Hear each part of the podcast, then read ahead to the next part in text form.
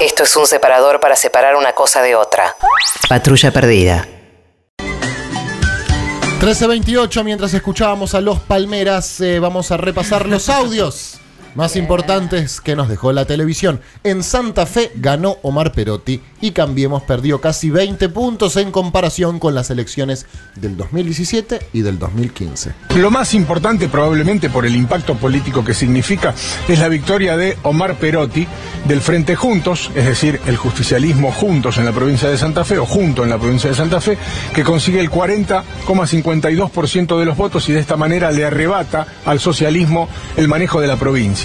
No podemos olvidarnos que en la provincia de Santa Fe, en las últimas elecciones a gobernador, Miguel del Cel, con el sello de Cambiemos, estuvo a punto de ser gobernador de la provincia. Es decir, que la caída de votantes de Cambiemos en la provincia de Santa Fe ha sido estrepitosa si lo comparamos con aquel último acto eleccionario.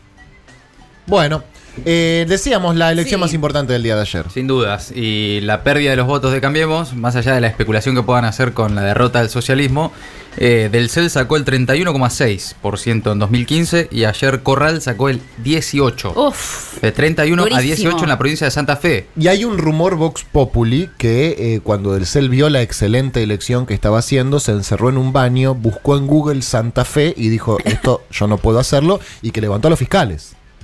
Hay un mito. Un mito respecto. Que dijeron, no, no, no estamos para gobernar esta provincia. Claro, la tipo, verdad". ah, ¿era en serio que casi que, que podía ganar? Claro. Se asustó cuando No sé cuánto podía. hay de cierto en eso, pero bueno, por lo menos es el mito que corría. No me acuerdo si fue en el 2015 exactamente. Sí, 2015. para la 2015. Eh, pero, pero bueno, un gran triunfo ayer de, de Omar Perotti y del Frente Juntos. Y, y hablábamos mucho acá del ejemplo santafesino, dos listas que compitieron, que tenían diferencias, que tenían diferencias en- en- en- incluso en lo, en lo simbólico, en el lenguaje, en lo que representaban, y, y diferencias que por supuesto se traducen en diferencias políticas. Eh, y que al día siguiente de haber perdido la elección, la compañera María Eugenia Bielsa se sacó la foto con Omar, dijeron vamos a militar y a bancar esta lista, y así fue un triunfo eh, ajustado, si bien fueron por cuatro puntos, nadie el día anterior te decía estamos tranquilos. Nadie. Eh, así que felicitaciones para todos los compañeros y compañeras del peronismo santafesino que recuperaron una parada muy difícil como era la provincia de Santa Fe. Luis Majul especula con que el apagón de ayer fue por un hackeo internacional. No quiero ser ni, ni conspirativo ni, ni pensar en lo que no es. Pero- Para pasarlo en limpio a los que están mirando del otro lado, tiene un sistema de computación donde saltan las señales y los alertas. No es la primera vez que se insiste en, en sistemas de hackeo internacional eh, para, desde suministro de energía hasta redes de seguridad, no sé, desde el Pentágono, el FBI, elija la que usted quiera. Todo el sistema de computación podría haber sido blanco de un ataque cibernético. Para eso estamos nosotros, para hacer las especulaciones, eh, intentando que no vuelva a suceder. Eh, chicos, a ver, nosotros, eh. Sí, no estamos para especular. Por eso nosotros. estamos nosotros. Chicos, nosotros no fuimos, ¿eh? Parrilli leía el diario en papel porque si... que- Claro. o sea, que nosotros te Fue juro que no fuimos. No sé quién fue, Skynet. pero nosotros no.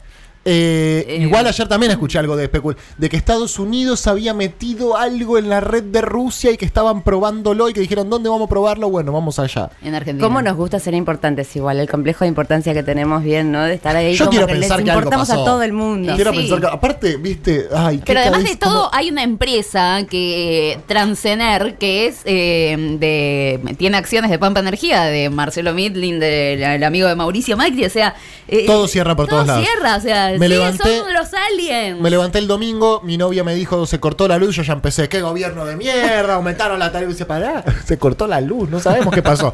Ah, y después confirme, se cortó en todo el país. ¡Ah! Eh. Pero- no se puede vivir así, y, viejo. y en países aledaños también. No, eso es impresionante. Ahí lo que podemos hacer es eh, asumir la responsabilidad diplomática nosotros. Sí, me y a encanta. los uruguayos pedirles disculpas. Perdón, Sí, uruguayos. Porque ahora no tienen nada, Nada que ver. Perdón. Y se levantaron a la mañana y dijeron, che, no hay luz. ¿Quiénes fueron? Y Sí. ¿quiénes van a ser? Los boludos al lado. Sí, sí, obvio, obvio. Los vecinos que, ah, o sea, molestos. que no se quejen en Cabo Polonio igual, ¿eh? Que No, los- Ni no. los que se van de vacaciones a Cabo Polonio. Porque si vos te vas de vacaciones y después, ¡ay, se me cortó la luz! Bueno, no te quejes que tanto no te disgusta. Jorge Lanata dice que si gana la fórmula Le Fernández, Canal 3, otra vez chicos con esto. Canal 13 podría desaparecer ¿Eh? y que hay que tener paciencia. Uy, ya. Ay, qué Uy, fuerte. este da para votarse de ellos, me da miedo. No hay que irse y dejarle el país a los hijos de puta. El país es también nuestro. Bien. O sea, si ganan los K, yo me voy a quedar. Voy a estar acá porque en una familia cuando todo está mal, vos no te vas. te quedás a ayudar.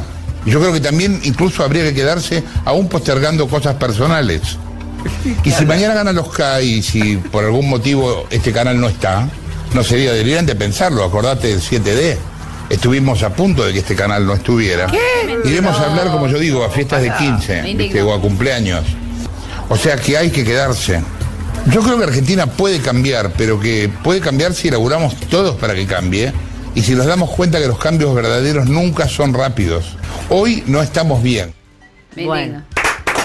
Yo, eh, no, no sé si Muy bien, Jorge, dejando todo, ¿eh?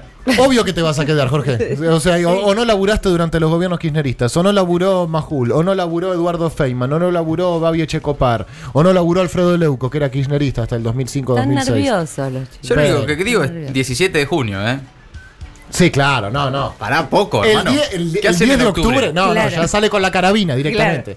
Sale con la carabina. Creo que hay que quedarse, que no hay que dejarle el país a los hijos de puta. Obviamente, yo coincido con él. Acá estamos. Acá estamos, exactamente. Bueno, bajó el consumo de leche por el fuerte incremento. ¿Incremento de qué? Los lácteos, ¿cuánto han aumentado en un año? 81,1%. Y estamos hablando de los lácteos en general, porque el precio de la leche en sí se duplicó, aumentó incluso más del 100% en algunos casos, ¿no?